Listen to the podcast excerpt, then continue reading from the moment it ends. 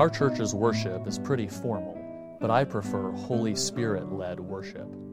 Such was a comment I overheard once by a young evangelical describing his church's worship service, illustrating a very common perception by many evangelicals today.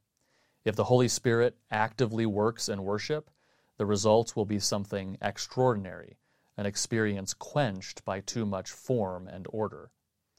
But this expectation appears in more than just worship. If you were to ask the average Christian today what our expectation should be regarding how the Holy Spirit works, I believe most Christians would answer something like this If the Holy Spirit is actively working, his work will be evidenced by some sort of extraordinary experience, intense feelings, inner promptings, miraculous gifts, or even visible manifestations. As that representative list illustrates, this expectation takes a variety of forms, but likely the most prevalent form of this expectation revolves around worship. Arguably, the default expectation of contemporary evangelical worshippers is that the Holy Spirit works in worship in such a way so as to create an extraordinary experience, well expressed in the popular worship song by Brian and Katie Torwalt.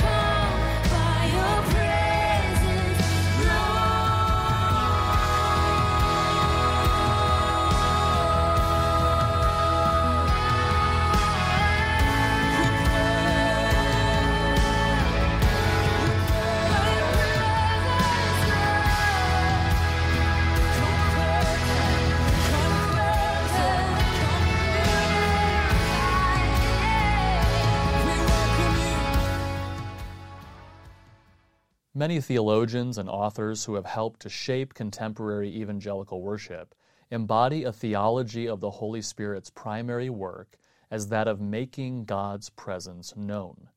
For example, Wayne Grudem argues, quote, the work of the Holy Spirit is to manifest the active presence of God in the world, and especially the church. It seems that one of his primary purposes in the New Covenant age, Grudem continues, is to manifest the presence of God to give indications that make the presence of God known. To be in the Holy Spirit is really to be in an atmosphere of God's manifested presence. Unquote. Zach Hicks agrees, quote, The Holy Spirit has an agenda in manifesting His presence to us. Bob Kauflin believes that, quote, there are times, of course, when we become unexpectedly aware of the Lord's presence in an intense way, a sudden wave of peace comes over us. An irrepressible joy rises up from the depths of our soul. None of us, Kauflin insists, should be satisfied with our present experience of the Spirit's presence and power. This expectation is certainly not new. Theologians such as John Owen and Jonathan Edwards addressed the religious enthusiasts of their day. However, the contemporary iteration is rooted in a Pentecostal theology of the Holy Spirit's work. In their insightful, concise history of contemporary worship, Lovin' on Jesus, Swee Hong Lim and Lester Ruth convincingly demonstrate that Pentecostalism, with its quote, revisioning of a New Testament emphasis upon the active presence and ministry of the Holy Spirit, unquote, is one of five key sources of contemporary worship. They suggest that, quote, Pentecostalism's shaping of contemporary worship has been both through its own internal development and through an influencing of other Protestants in worship piety and practice. Unquote. including the following ways its theology has shaped contemporary worship. 1. Mainstreaming the desire to be physical and expressive in worship. 2. Highlighting intensity as a liturgical virtue. 3. A certain expectation of experience to the forms of contemporary worship. And 4. A musical sacramentality that raises the importance of the worship set as well as the musicians leading this set. They explain, quote, Pentecostalism contributed contemporary worship's sacramentality. That is, both the expectation that God's presence could be encountered in worship and the normal means by which this encounter would happen, creating an expectation for encountering God active and present through the Holy Spirit. Unquote. Daniel Albrecht agrees, quote, The presence of the Holy Spirit, then, is fundamental to a Pentecostal perspective of worship. The conviction that the Spirit is present in worship is one of the deepest beliefs in a Pentecostal liturgical vision. The expectancy of the Spirit's presence is often palpable in the liturgy. Their liturgical rites and sensibilities encourage becoming consciously present to God, even as God's presence is expected to become very real in worship. Unquote. Monique M. Ingalls agrees with this assessment after her 10 year study 2007 to 2017, of contemporary worship in several different settings. She notes the connection between centrality of contemporary worship music and the desire of worshipers to experience, quote, a personal encounter with God during congregational singing, unquote. Indeed, an expected experience of the Holy Spirit's active presence is often directly tied to music, specifically to the flow of the emotional expressiveness of the worship music. Hicks suggests, quote, part of leading a worship service's flow involves keeping the awareness of God's real abiding presence before his worshipers. As all of the elements of worship pass by, the one constant, the true flow, is the presence of the Holy Spirit himself. Unquote. This kind of flow, according to Hicks, quote, lies in understanding and guiding your worship service's emotional journey. Unquote.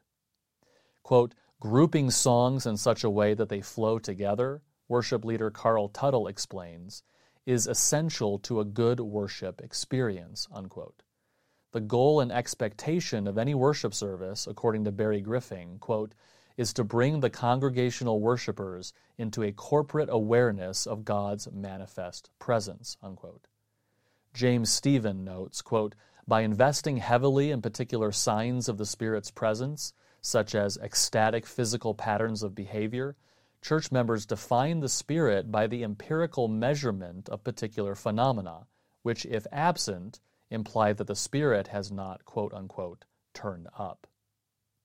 For Pentecostals and other continuationists, this expectation includes miraculous gifts such as tongues and prophecy, but even for other evangelicals who do not hold to a continuationist position on miraculous gifts, the default expectation is that the Holy Spirit will manifest God's presence in other extraordinary ways, such as a heightened experience of emotional euphoria. Thus, worship in which the Holy Spirit is directly active is often necessarily connected with spontaneity and freedom of form. Worship that is structured and regulated is the opposite of quote unquote spirit led worship in this view. As Lim and Ruth note, most contemporary worship, impacted as it is by this understanding of the Holy Spirit's work in worship, considers, quote, extemporaneity as a mark of worship that is true, and of the Holy Spirit, that is, worship in spirit and truth. John 4:24. This view of extemporaneity they note, has been held widely within free church ways of worship. Unquote. What Albrecht observes of Pentecostal worship has become the standard expectation for most of evangelicalism. Quote, in the midst of radical receptivity, an encounter with the Holy Spirit may occur. Pentecostals envision such encounters as integral to the worship experience. While an overwhelming or overpowering experience of or in the Spirit is neither rare nor routine for a particular Pentecostal worshiper, the experiential dimension of worship is fundamental. The liturgical vision sees God as present in the service. Consequently, Pentecostals reason that a direct experience of God is a normal expectation. Unquote. This expectation is clearly embodied in charismatic theology. But even with more moderate charismatics or non charismatics who have been what I describe as Pentecostalized, there is a certain expectation that in a worship service, the Holy Spirit of God will manifest Himself in some observable, tangible way. And if we don't feel something intense, if we don't have an authentic experience, then something is wrong. This theology of worship began in Pentecostalism but it has now expanded to other groups who would not necessarily affirm Pentecostal theology.